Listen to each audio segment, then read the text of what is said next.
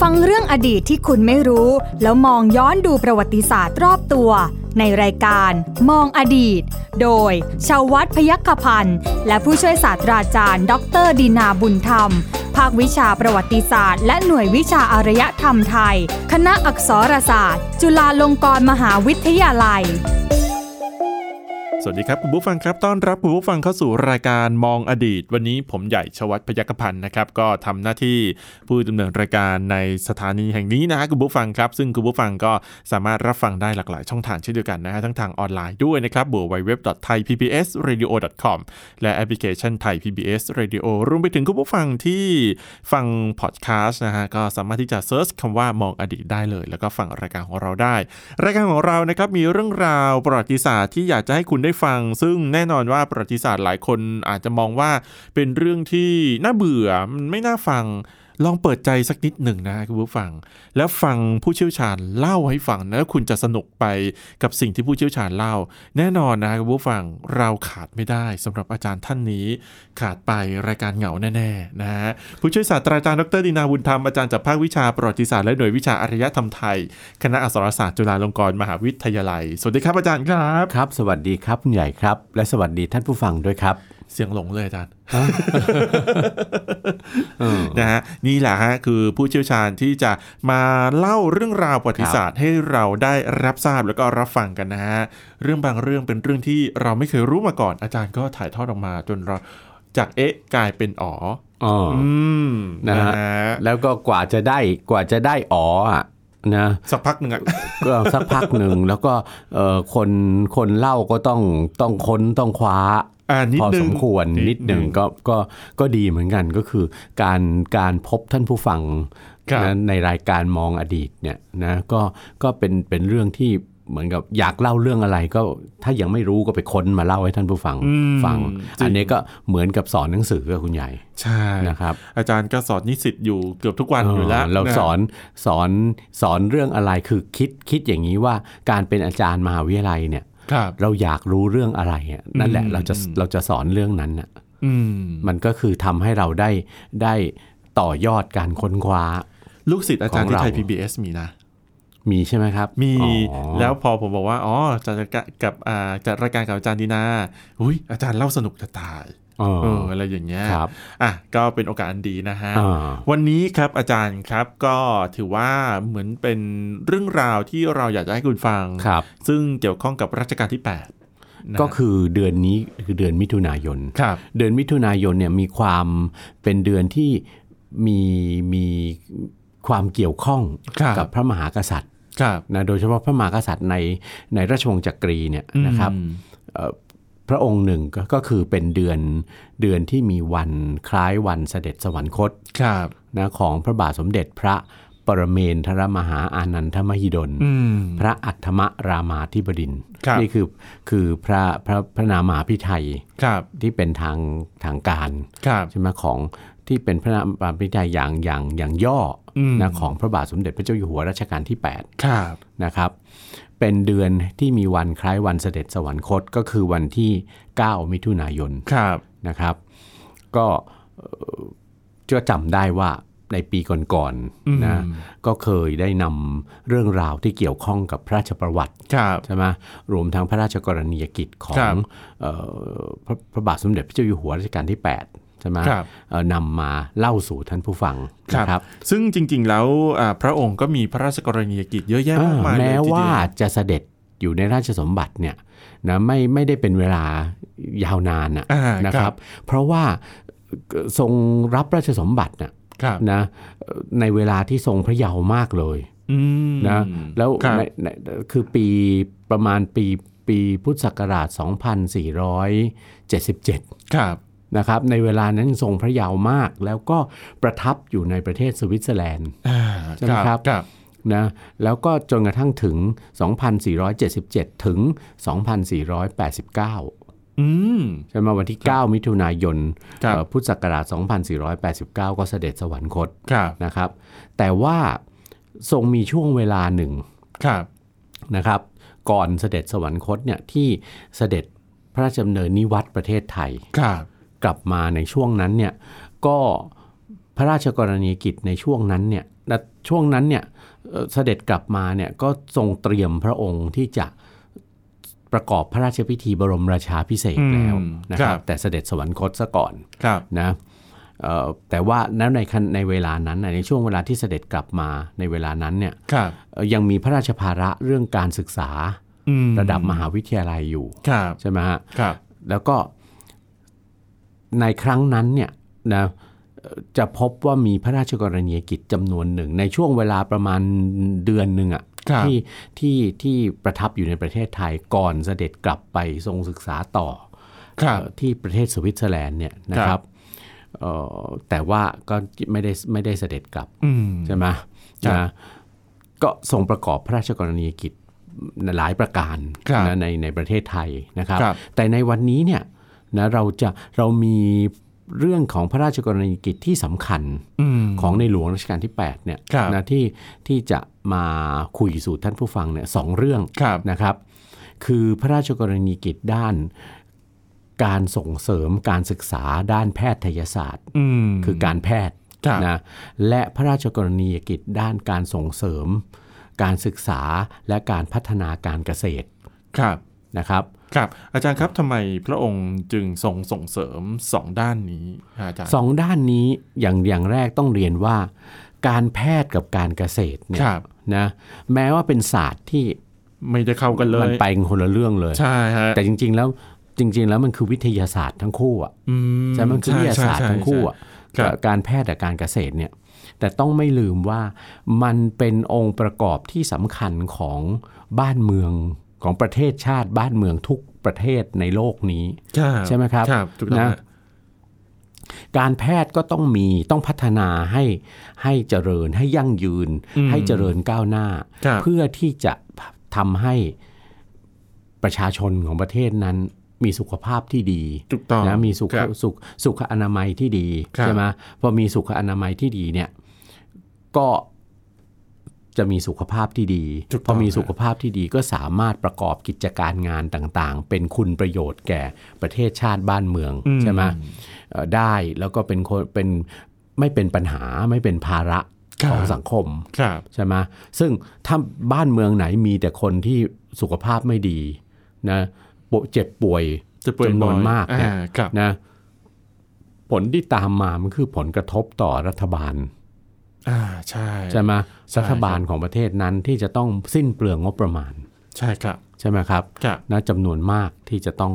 ต้องต้องมาดูแลคนเจ็บป่วย เพราะฉะนั้นพัฒนาการด้านการแพทย์เป็นอันดีที่สุด อืม สำหรับการเกษตร ครับ การเกษตรเนยวัตถุประสงค์สำคัญของการเกษตรก็คือการผลิตพืชอาหาร อืม ใช่ไหมคุณใหญ่ ใช่ครับ คนเราต้องกิน ฮะไม่ใช่ว่าเกิดเราเกิดมาแล้วเราอิ่ม อิ่ม อิม ทิ ทิ พ พ ย์ ย์ ใช่ไหมเกิดมาแล้วเราอิ่มทิพย์เมื่อไหร่ คนเราก็ต้องกินแล้วหนึ่งในอาหารที่คนเราต้องกินเนี่ยใช่ไหม ครับ ไม่ใช่ไม่ใช่เฉพาะคนเราไม่ได้กินแต่พืชเนี่ย สัตว์ เรา ด้วย บริโภคเนื้อสัตว์ ครับ ใช่ไหมเอ่อนานาชนิดเลยเนี่ย อืม ใช่ไหมเพราะฉะนั้นการเกษตรเนี่ยเกี่ยวข้องกับการเพาะปลูกพืชโดยเฉพาะพืชอาหาร ครับ ใช่ไหมครับ ซึ่งมีข้าวเป็นหลัก ถูกต้อง แล้วนอกจากนั้นเนี่ยก็ต้องเอ่อกิจการเกษตรเนี่ยก็รวมไปถึงการทำไมด้วย การเลี้ยงสัตว์ อ่าครับ การเลี้ยงสัตว์ การหาสัตว์ที่เราจะมาบริโภคเนื้อได้ เช่นเอ่อการเลี้ยงสัตว์เนี่ยเราก็จะเลี้ยงสัตว์ที่เราเรียกว่าปศุสัตว์อะใช่ไหม อืใช่ครับ สัตว์ที่เรียกว่าปศุสัตว์มีอะไรไหมมีมี มีหมู วัว มีหมูใช่ไหม ครับ มีแพะแกะอะไรเนี่ย อ่า ถือว่าเป็นปศุสัตว์ แม้กระทั่งไก่เป็ด ครับ ไก่นี่ก็คือปศุสัตว์เหมือ อ่าน กัน ใช่ใช่ครับ คือสัตว์ที่เราเลี้ยงเอาไว้เพื่อเพื่อบริโภคเนื้อสัต ครับ ว์เหล่านั้นเป็นอาหาร ครับ ใช่ไหมกับสัตว์ที่ไม่ต้องเลี้ยง แต่เราจะต้องไปไปไปจับมาไปจับเข้ามาเป็นอาหาร เช่น ปลาสัตว์ทะเลชนิดต่าง ครับ ๆ เราก็จะต้องต้องต้องรู้เทคนิคการทำประมง ถูกต้อง ใช่ไหม ถูกต้องครับ เพื่อเพื่อที่จะเป็นเทคนิคในการไปไปไปจับสัตว์น้ำให้ ครับ ได้ปริมาณมาก ๆสำหรับมาเป็นอาหารเพราะฉะนั้นอันเนี้ยอยู่ในในในในขอบข่ายของการเกษตรหมด อืม ใช่ไหม ครับ ก็เป็นเรื่องสำคัญอีกเรื่องหนึ่งของบ้านเมือง ครับ ใช่ไหมเอ่อทุกประเทศชาติบ้านเมืองที่จะต้องมีมีกิจการสองกิจการเนี่ยอยู่คู่กัน ค ใช่ไหม รับผม เ มันก็ไม่ใช่ว่าทุกประเทศหรอกที่จะประสบความสำเร็จในเรื่องการเกษตรได้ทั้งหมด ใช่ ใช่ ไหม ครับ เราก็จะพบว่าบางประเทศเนี่ยอาจจะเป็นเป็นประเทศที่พื้นที่จำกัด การเกษตรก็ทำได้น้อย หรือพื้นที่ไม่อำนวย ถูกต้องพื้นที่ไม่อำนวยสภาพภูมิอากาศไม่อำนวย ครับ นะครับ หรือนโยบายหลักของประเทศไปเน้นภาคอุตสาหกรรม อ่าครับ มากกว่าการเกษตร ประเทศเหล่านั้นก็จะต้องพึ่งพาผลิตผลทางการเกษตร ครับของประเทศอื่น ครับ ใช่ไหมแต่สำหรับประเทศไทยเอาเราย้อนกลับมาดูประเทศไทยนะเรามองไปตั้งแต่อดีตของประเทศไทย อดีตของประเทศไทยเราจะพบว่า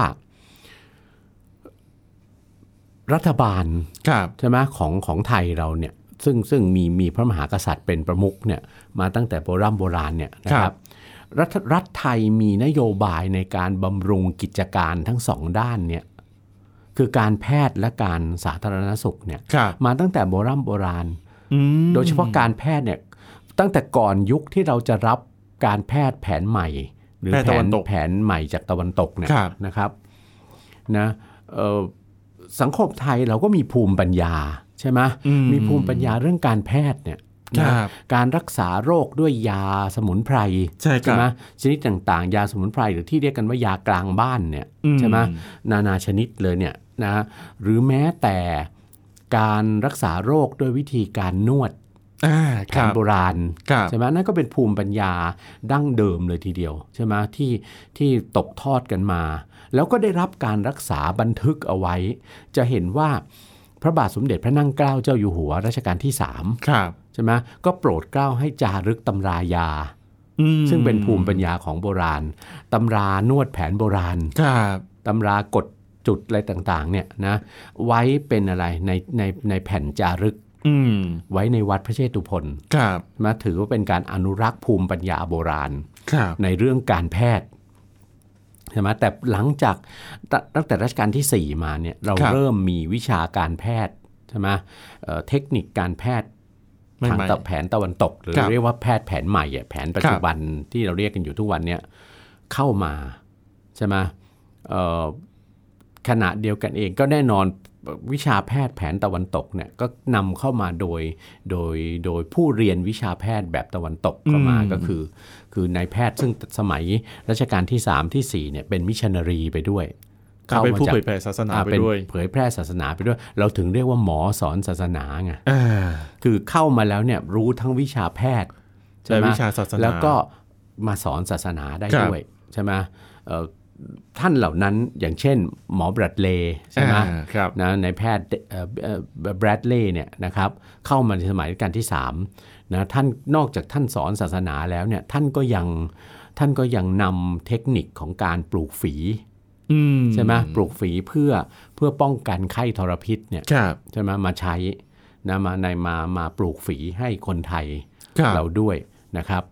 หลังจากนั้นมาถึงสมัยรัชกาลที่ 5 เนี่ยนะครับ หมอแผนตะวันตกหรือที่คนไทยส่วนใหญ่ในสมัยนั้นเรียกว่าหมอฝรั่ง อืม ใช่ไหม ครับ ก็เข้ามามีบทบาทนะตั้งแต่ในราชสำนักเลย ครับ นะครับเอ่อพระบาทสมเด็จพระจุลจอมเกล้าเจ้าอยู่หัว ทรงมีแพทย์ประจำพระองค์เป็นหมอฝรั่งแล้ว อืม นะครับทรง ครับ มีแพทย์ประจำพระองค์เป็นหมอฝรั่ง ประจำพระองค์ทั้งองค์พระมหากษัตริย์ และพระราชวงศ์ ครับ นะครับ ก็คู่กันไปกับแพทย์แผนโบราณของไทย อืม นะแล้วขณะเดียวกันเนี่ยเอ่อพระบาทสมเด็จพระเจ้าอยู่หัว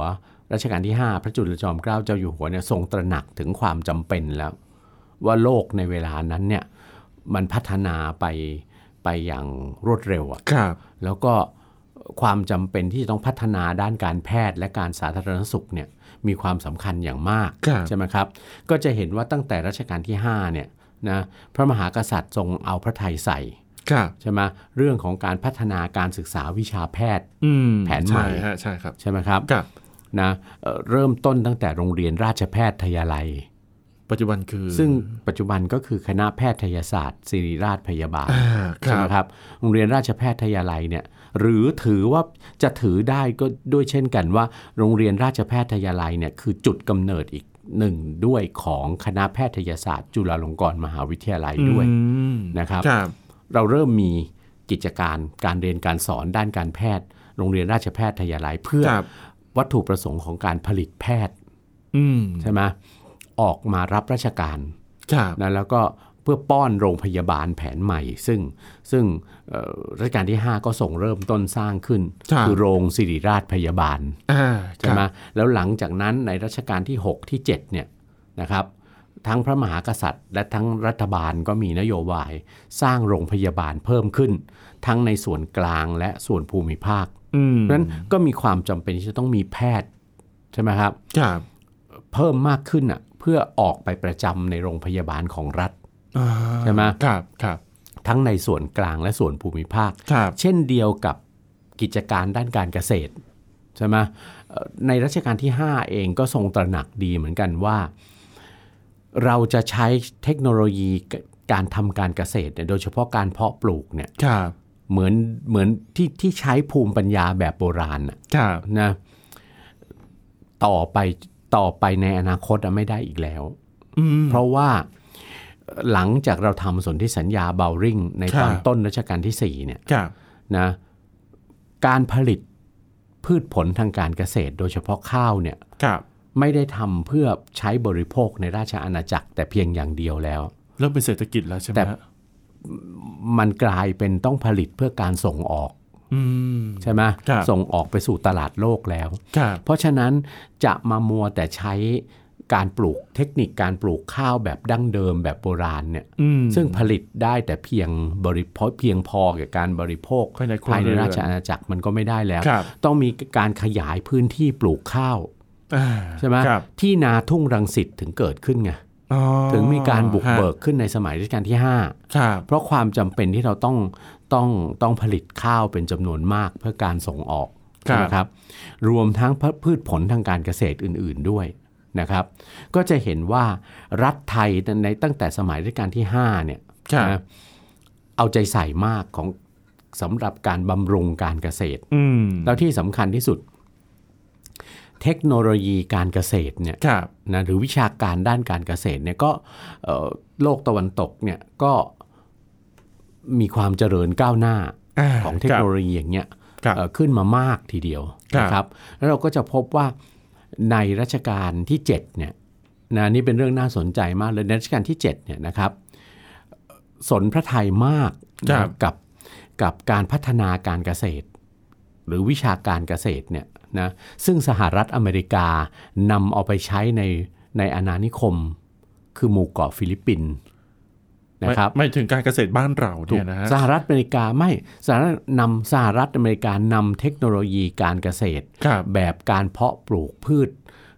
แบบไร่นาขนาดใหญ่ หรือเรียกเป็นภาษาอังกฤษว่า plantation เนี่ย ครับ เพราะสหรัฐอเมริกาเป็นประเทศใหญ่ใช่ไหม ใช่ครับ เขาจะจะปลูกพืชกันแต่เพียงเล็ก ๆ น้อย ๆ แบบเกษตรกรเป็นปลูกรายย่อยๆ ที่ดินเล็ก ๆ ไม่ได้แล้ว เพราะคนเขาเยอะ ครับ พื้นที่ประเทศเขาใหญ่ เขาต้องปลูกปลูกพืชผลการเกษตรเนี่ยแบบแบบที่เรียก ใหญ่ๆว่า plantation คือไร่นาขนาดใหญ่ ครับ ใหญ่ขนาดไหนไร่นาขนาดใหญ่เนี่ยชนิดที่ชนิดที่เรียกว่านั่งรถผ่านไปทีหนึ่ง จะเป็นไร่อะไรก็แล้ว แต่สวนอะไรก็แล้วแต่เนี่ยเป็นชั่วโมงยังไม่พ้นเลย โอ้โห สหรัฐอเมริกานำเอาเทคนิคการเกษตรแบบนั้นนะมาใช้ในฟิลิปปินส์ก่อน อืม นะครับ ฟิลิปปินส์อย่างนั้น แต่ฟิลิปปินส์มันเล็กกว่า เป็นเกาะเป็นเล็กๆอ่ะ คุณใหญ่เกาะขนาดใหญ่ของฟิลิปปินส์เนี่ยเกาะลูซอน อ่าฮ นะครับ ซึ่งเป็นศูนย์กลางของประเทศนะไม่เยไม่เล็กนะคุณใหญ่ อ่าฮะ นะไม่เล็กนะครับ แพลนเทชันของสวนกล้วยก็ดีสวนสวนผลไม้ตึงอื่นชนิดอื่น ๆ ก็ดีในในฟิลิปปินส์เนี่ย อืม นะ อืม คุณใหญ่ไปแล้วคุณใหญ่จะตกใจ ใหญ่มาก นั่งรถผ่านไปเนี่ยเป็นชั่วโมงอะยังไม่พ้นเลย โอ้ นะครับนะรัชกาลที่7เนี่ยทรงสนพระไทยมาก เพราะว่าสหรัฐอเมริกาตั้งมหาวิทยาลัยแห่งชาติฟิลิปปินส์ อืม ขึ้นเนี่ยในเวลานั้นเป็นมหาวิทยาลัยที่ทันสมัยมากในเอเชีย ครับ นะครับทรงส่งข้าราชการไทยเนี่ย ครับ ส่งนักเรียนไทยซึ่งซึ่งซึ่งหัวดีอะนะไปเรียนที่ฟิลิปปินส์เนี่ย ครับ โดยเฉพาะเรียนวิชาการด้านการเกษตรเนี่ยเป็นจำนวนมากทีเดียว อืม นะครับก็กลับมาเป็นวางรากฐานของกระทรวงเกษตรและสหกรณ์และมหาวิทยาลัยเกษตรศาสตร์ ครับ ให้นะครับ ครับ นี่พอถึงรัชกาลที่ ครับ ถึงรัชกาลที่ 8 เนี่ย ในช่วงที่ทรงบรรลุนิติภาวะเสด็จกลับประเทศไทยมาในช่วงนั้นเนี่ย ได้มีโอกาสเสด็จพระราชดำเนินไปทอดพระเนตรกิจการ ครับ นะของคณะแพทยศาสตร์ จุฬาลงกรณ์มหาวิทยาลัย อืม ที่โรงพยาบาลจุฬาลงกรณ์น่ะ ครับ นะครับ และได้เสด็จพระราชดำเนินเยี่ยม มหาวิทยาลัยเกษตรศาสตร์ อ่า ที่ ครับ บางเขนเนี่ย ครับใกล้ ใกล้กับเรานิดเดียว อ่ เนี่ย ฮะ ใกล้ๆกันนิดเดียวเนี่ยนะครับ ที่ตอนนั้นเรียกกันว่าเกษตรกลาง ครับ เกษตรกลางบางเขนเนี่ยนะครับ เห็นไหมว่าเสด็จพระดำเนินเนี่ยเยี่ยมหน่วยงานหรือองค์กรทางการศึกษา วิชาด้านการแพทย์และด้านการเกษตร ครับ นะพร้อมๆกันเลยนะค ครั รับ บ ที่คณะแพทยศาสตร์ จุฬาลงกรณ์มหาวิทยาลัยเนี่ยนะครับ ครับ เสด็จพระดำเนินไปทอดพระเนตร ครับ นะการเรียนการสอนต่างๆของของคณะแพทย์ และก็โรงพยาบาลจุฬานะครับ ก็ทอดพระเนตรเห็นกิจการการเรียนการสอนด้านแพทยศาสตร์เนี่ยซึ่งพระบรมราชนกของพระองค์ ครับ ใช่ไหมคือสมเด็จพระมหิตลาธิเบศรอดุลยเดชวิกรม พระบรมราชนกเนี่ยทรงวางรากฐานไว้ อื ใช่ไหมครับ แต่เวลานั้นเนี่ยคือเห็นแล้วเนี่ยก็ก็เราพิจารณาได้ว่า ก็ยังยังมีพระราชดำริว่านะท่านท่านก็ทรงคิดว่ายังต้องการการพัฒนาอีกมาก อืม นะครับ ครับ สิ่งหนึ่งซึ่งซึ่งได้พระราชทานไว้ในการเสด็จพระราชดำเนินเยี่ยม คณะแพทยศาสตร์จุฬาในครั้งนั้นก็คือ ได้พระราชทานทุนการศึกษา อืม แล้วงบประมาณไว้จำนวนหนึ่งเป็นการเพื่อใช้ในการต่อยอด ครับ การค้นคว้าวิจัย การศึกษาด้านการการแพทย์ ครับ นะครับ เพราะฉะนั้นเนี่ยเอิ่มคณะแพทยศาสตร์จุฬาลงกรณ์มหาวิทยาลัยเนี่ยจึงถือว่าเป็นพระมหากรุณาธิคุณอันใหญ่หลวงนะครับ อืม ก็จึงมีจึงมีการสร้างพระบรมราชานุสาวรีย์ ครับ พระบาทสมเด็จพระเจ้าอยู่หัวรัชกาลที่ 8 ไว้ที่ในภายในโรงพยาบาล ครับ จุฬา ครับ ที่คณะแพทยศาสตร์ใช่คไหม รับ ในขณะที่ที่เกษตรกลางเนี่ย ครับ นะเสด็จมามาเยี่ยมใช่ไหมครับ แล้วได้เสด็จพระดำเนินไปทอดพระเนตรแปลงเกษตร อืม โดยเฉพาะนาข้าวอ่ะ ครับ นาข้าวนาข้าวที่ทดลองสำหรับให้ให้นิสิต อยู่ นะ ภายในมหาวิทยาลัย อยู่ภายในม ะ หาวิทยาลัย ครับ นะครับ ก็ได้เสด็จไปทรงหวานข้าว อืม ในนานั้นด้วย ครับ นะครับ แล้วก็มีมีมีพระราชดำริอะ ครับ ว่าเรื่องการเกษตรเนี่ยก็เป็นเรื่องหนึ่งที่ต้องพัฒนาควบคู่ไปกับการแพทย์ ครับ เพราะสองสิ่งนี้เปรียบเสมือนเสาหลัก อืม ใช่ไหมเปรียบเสมือนเสาหลักใช่ไหมครับของของบ้านเมือง ครับ ใช่ไหมที่ที่จะต้องพัฒนาเพื่อให้เราได้คนที่มีคุณภาพชีวิต ครับ ใช่ไหมเราได้ได้ได้พลเมืองซึ่งมีคุณภาพชีวิต ครับ นะครับเอ่อเอ่อก็จะต้องเกิดมาจากรากฐานของการแพทย์การสาธารณสุข ตลอดจนมีการเกษตรที่ดีที่เราจะมีการผลิตพืชอาหารผลิตเนื้อเนื้อสัตว์ ครับ ใช่ไหมที่ที่ที่มีคุณภาพอะ ครับ เพียงพอต่อการบริโภคในในบ้านเมือง อาจารย์ครับตอนนั้นเนี่ยนะฮะถึงแม้ว่าพระองค์จะสนใจเรื่องของการเกษตรนะฮะ ครับ แต่ว่าตอนนั้นเนี่ยเรื่องของอุตสาหกรรมอะไรต่างๆ มันก็ได้เกิดขึ้นมาแล้วจากต่างประเทศที่จากแถบตะวันตกเนี้ยอาจารย์ ครับ มันมันเริ่มมีอิทธิพลกับเราบ้างหรือยังฮะอาจารย์ ในเวลานั้นใช่ไหมครับ ใช่ฮะ ในเวลานั้นเนี่ยอุตสาหกรรมประเภทที่เรียกว่า อุตสาหกรรมแปรรูปผลิตผลทางการเกษตร อ่า เนี่ย ครับ มันยังไม่เกิดขึ้นในบ้านเรา อืม อย่างอย่างอุตสาหกรรมแปรรูปผลิตผลทางการเกษตร โดยโรงงานขนาดใหญ่ และเทคโนโลยีอุตสาหกรรมเนี่ยยังไม่เกิดขึ้น ครับ ในในรัชกาลที่8อะนะครับ อ่าฮะ มันมาเกิดขึ้นในยุคหลังจากนั้นหน่อยหนึ่ง อืม คือหรือเกิดแล้วก็เกิดแต่เพียงขนาดเล็กอะ ครับ ขนาดย่อมอะ ครับ มันจะมาเกิดจริง ๆ ในรัฐบาลจอมพลสฤษดิ์ธนรัตน์ ครับ เป็นต้นมา ครับ ซึ่งซึ่งในยุคนั้นก็เริ่มมีมีมีการส่งเสริมภาคอุตสาหกรรมแล้ว อื ใช่ไหมแต่อุตสาหกรรมที่รัฐบาลมองเห็นว่า จะจะจะเป็นอุตสาหกรรมที่ต่อยอดแล้วก็ก้าวไปได้อย่างอย่างมั่นคงที่สุดก็คืออุตสาหกรรมแปรรูปผลิตผลทางการเกษตร อืม ในเวลานั้นอุตสาหกรรมประเภทเดียวที่ที่เป็นอุตสาหกรรมขนาดใหญ่ ครับ แต่ขณะเดียวกันก็ไม่ได้ใหญ่โตอะไรมากมายแล้วว่า อืม ก็จะต้องมีรายย่อยมีมีมีคนดำเนินอุตสาหกรรม พวกเนี้ยรายย่อยซึ่งส่วนใหญ่ไม่ใช่คนไทยก็คือโรงสี อ่า คือโรง รับ สีข้าวอ่ะ ครับ ใช่ไหมครับ ซึ่งอันนั้นมันก็ถือว่าเป็นอุตสาหกรรมแปรรูปผลผลิตทางการเกษตรได้ ครับ เพราะโรงสีเนี่ยไม่มีโรงสีก็ก็ก็เราก็บริโภคข้าวไม่ได้ เราก็ต้องมานั่งตำข้าว ก็ย้อนกลับไปอีก ก็นั่งซ้อมข้าวกินเอง ใช่ไหม ใช่ แล้วโรงสีเนี่ย ครับ มีการต่อยอดไปทำอะไรอีกทำแป้ง อ่าใช่ แป้งข้าวเจ้า แป้งข้าวเจ้า ใช่ไหม แป้ง ครั ข้า บ วเจ้าแป้งข้าวเหนียวอะไร อัน ว่า นั้ ไป นด้วยเนี่ยแต่ ครับ ทีนี้ในเวลาในสมัยรัชกาลที่8เนี่ยอุตสาหกรรมเรื่องการแปรรูปผลผลิตทางการเกษตรมันยังไม่เกิดขึ้นอย่างเต็มตัว แต่ว่าเอ่อเราจะเห็นว่าพระบาทสมเด็จพระเจ้าอยู่หัวรัชกาลที่8เนี่ยนะครับเอาพระไทยใส่สองเรื่องเนี่ย ครับ แล้วก็แม้ว่าจะเป็นเวลาอันน้อยนิดมากเลย ที่ได้เสด็จไปเยี่ยมคณะแพทย์จุฬานะกับ เกษตร มหาวิทยาลัยเกษตรศาสต ครับ ร์เนี่ยนะครับ แต่ในครั้งนั้นนะถือเป็นการจุดประกาย อืม นะเป็นการจุดประกายให้รัฐบาล ครับ นะครับเอ่อเห็นความสำคัญของการจะต้องเอ่อพัฒนาและต่อยอด อืม การศึกษาในศาสตร์ทั้งสองสาขานี้ ครับ เพราะฉะนั้นเราจึงได้เห็นในในรัชกาลต่อมาก็คือรัชกาลที่9เนี่ยนะครั ครับ บ ก็ส่งสารต่อ อืม พระราชปณิธาน พระราชดำริในข้อนี้ของรัชกาลที่ 8 ครับ ที่ที่สนพระไทยเรื่องกิจการด้านการศึกษาด้านการแพทย์และการเกษตร ครับ นะครับ ก็จะเห็นได้เลยว่ารัชกาลที่9เนี่ยก็ทรงนำมาสารต่ออย่างอย่างจริงจัง ครับ ใช่ไหมเอ่อมหาวิทยาลัยด้านการแพทย์กับการเกษตรเนี่ยก็จะเป็น